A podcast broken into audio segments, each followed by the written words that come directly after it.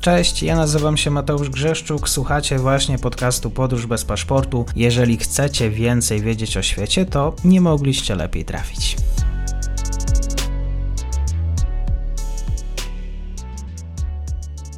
Partnerem podcastu jest szkoła językowa szybkiangielski.pl. Ułatwiamy naukę języka.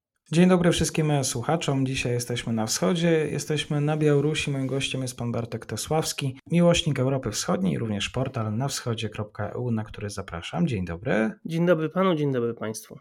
Rosyjska inwazja. Białoruś rozmieszcza siły specjalne wzdłuż granicy z Ukrainą. Tak przynajmniej twierdzi też brytyjskie Ministerstwo Obrony, które informuje właśnie o takiej zwiększonej aktywności sił zbrojnych Białorusi. Może nie pytanie konkretnie o to, ale może takie wyjaśniające właściwie na czym polega dzisiaj udział Białorusi, jeżeli ma swój jakikolwiek udział w tym właśnie, co się dzieje na, na, na Ukrainie, na wschodzie, w Donbasie. Czy wydaje się, że teraz udział białoruski jest znikomy? Te manewry wojskowe, z tego co się orientuję, przynajmniej co zresztą potwierdzał, wywiad brytyjski był organizowany głównie, a właściwie chyba tylko i wyłącznie przez wojska białoruskie, w związku z czym to już w tym momencie nie stanowi dla Ukrainy takiego witalnego zagrożenia. Zresztą sami Ukraińcy, mm, nie chcę powiedzieć, że marginalizowali to zagrożenie, ale dawali do zrozumienia, że to nie jest ich największy priorytet na ten moment, w kontekście oczywiście rosyjskiej ofensywy na Donbas. Na ten moment wydaje się, że Białoruś wykonała swoje zadanie, jeśli można tak powiedzieć, no i została pozostawiona przez, przez Rosjan z bałaganem do posprzątania, w tym znaczeniu bałaganem we swoim własnym państwie i ze zmierzaniem się z sankcjami, które napływają z zachodu.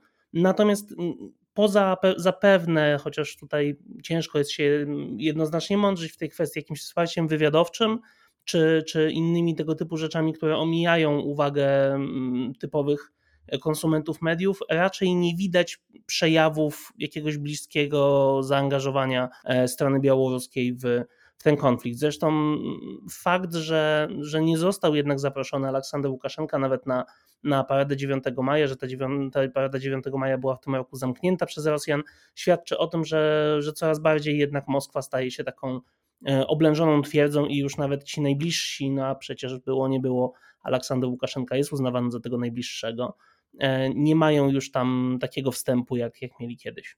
Białoruś wykonała swoje zadanie, ale też e, ponosi skutki właśnie gospodarcze. Jakie ekonomiczne reperkusje agresji Rosji na Ukrainie są dzisiaj e, no, kluczowe, jeżeli chodzi o Białoruś? Pytanie, jak się właściwie żyje dzisiaj zwykłemu Białorusinowi? Ze względu na fakt, że jakby ofensywa rosyjska została wyprowadzona także z terytorium białoruskiego. To jest y, dla mnie, jako osoby, która ten kraj naprawdę bardzo, bardzo szczerze lubi, była to potworna wiadomość, chociaż oczywiście warto podkreślać, i ja to podkreślam za każdym razem, że białoruskie wojska same w sobie nie weszły na terytorium Ukrainy. Tak mimo wszystko ofensywa, w tym ostrzały rakietowe były przeprowadzane z terytorium Białorusi. I to spowodowało oczywiście, że te same praktycznie sankcje, które obejmowały e, Federację Rosyjską, zaczęły obejmować również Białoruś. No i na ten moment sytuacja gospodarcza jest jeszcze w miarę stabilna, ale daleka do, do pozazdroszczenia, głównie ze względu na to, że o ile Rosja e, z tymi swoimi sankcjami nałożonymi po 2014 roku no w dużym stopniu się uporała, zresztą one były obchodzone na różne sposoby e, i jakoś to tam powiedziałbym szło wytrzymać. Tak w przypadku Białorusi, Białoruś zmagała się z, z, ze zwiększonym reżimem sankcyjnym od 2020 roku, od de facto e, tych wyborów prezydenckich, e, które, które zostały sfałszowane.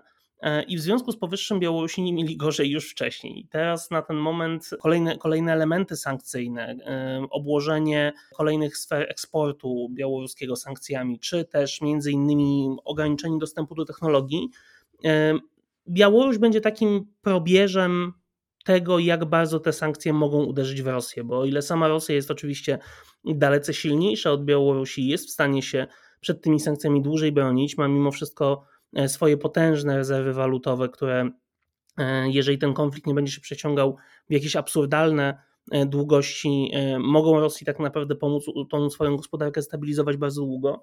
Białoruś takich możliwości nie posiada.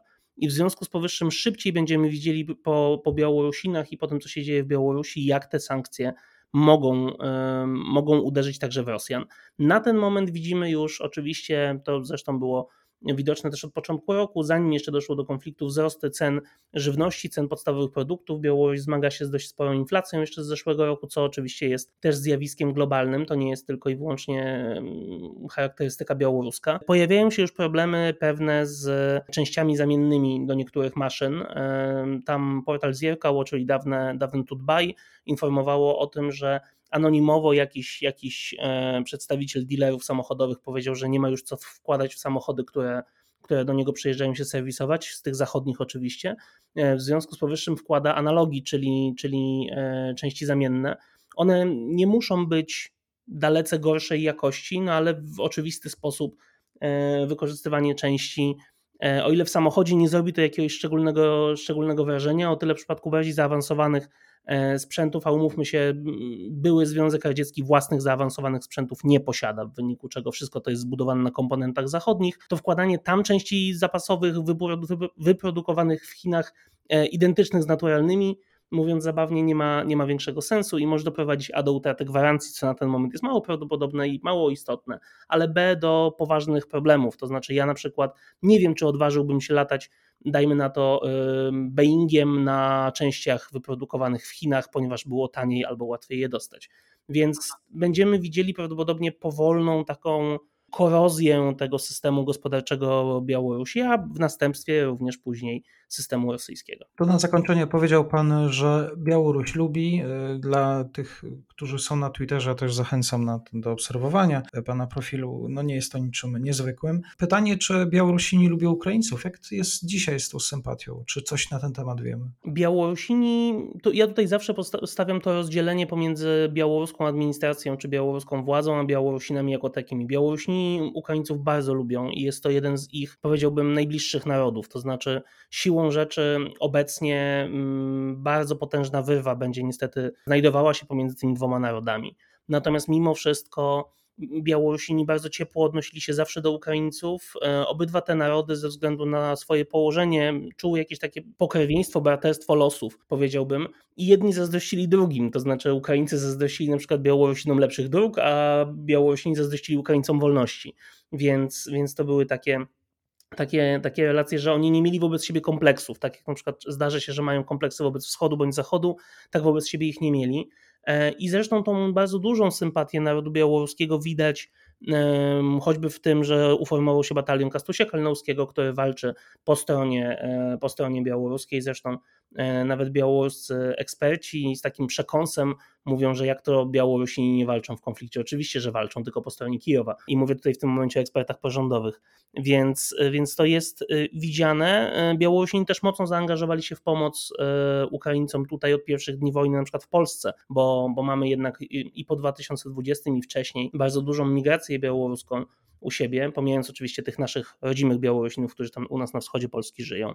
Więc to widać, natomiast mm, Ukraińcy, tutaj zaczynam już być ostrożny, to znaczy jednak mimo wszystko może być tak, że z czasem to, to ta sympatia ukraińska do Białorusinów zacznie słabnąć i ona już zresztą chyba nawet słabnie, bo jednak no, ciężko jest przemilczeć i pominąć fakt, że, że przez Białoruś te wojska były w stanie wejść. Jak, jak rozmawiałem nawet niedawno ze znajomą Ukrainką na ten temat, to ona mi powiedziała, kiedy ja próbowałem jej wytłumaczyć, no ale wiesz, Białorusini nie weszli, Białorusini są zmuszeni, taka polityka, a nie inna i tak dalej, i tak dalej, to mi powiedziała Bartosz, e, przez to, że Białorusini są tacy, jacy są, mój dom rodzinny w Kijowie został ostrzelany rakietami. I na takie diktum ja oczywiście musiałem zamilknąć, ale jednocześnie mam świadomość tego, że sami Ukraińcy mogą mieć problemy ze znalezieniem uzasadnienia dla, dla białoruskiej postawy, tej takiej mocno biernej, pasywnej mimo wszystko postawy. No bo wydarzyły się rzeczy straszne i no nie, nie pójdzie im tak łatwo o tym zapomnieć. Dzisiaj Bartosz Tesławski. Dziękuję serdecznie za komentarz, za słowo i do usłyszenia. Do usłyszenia.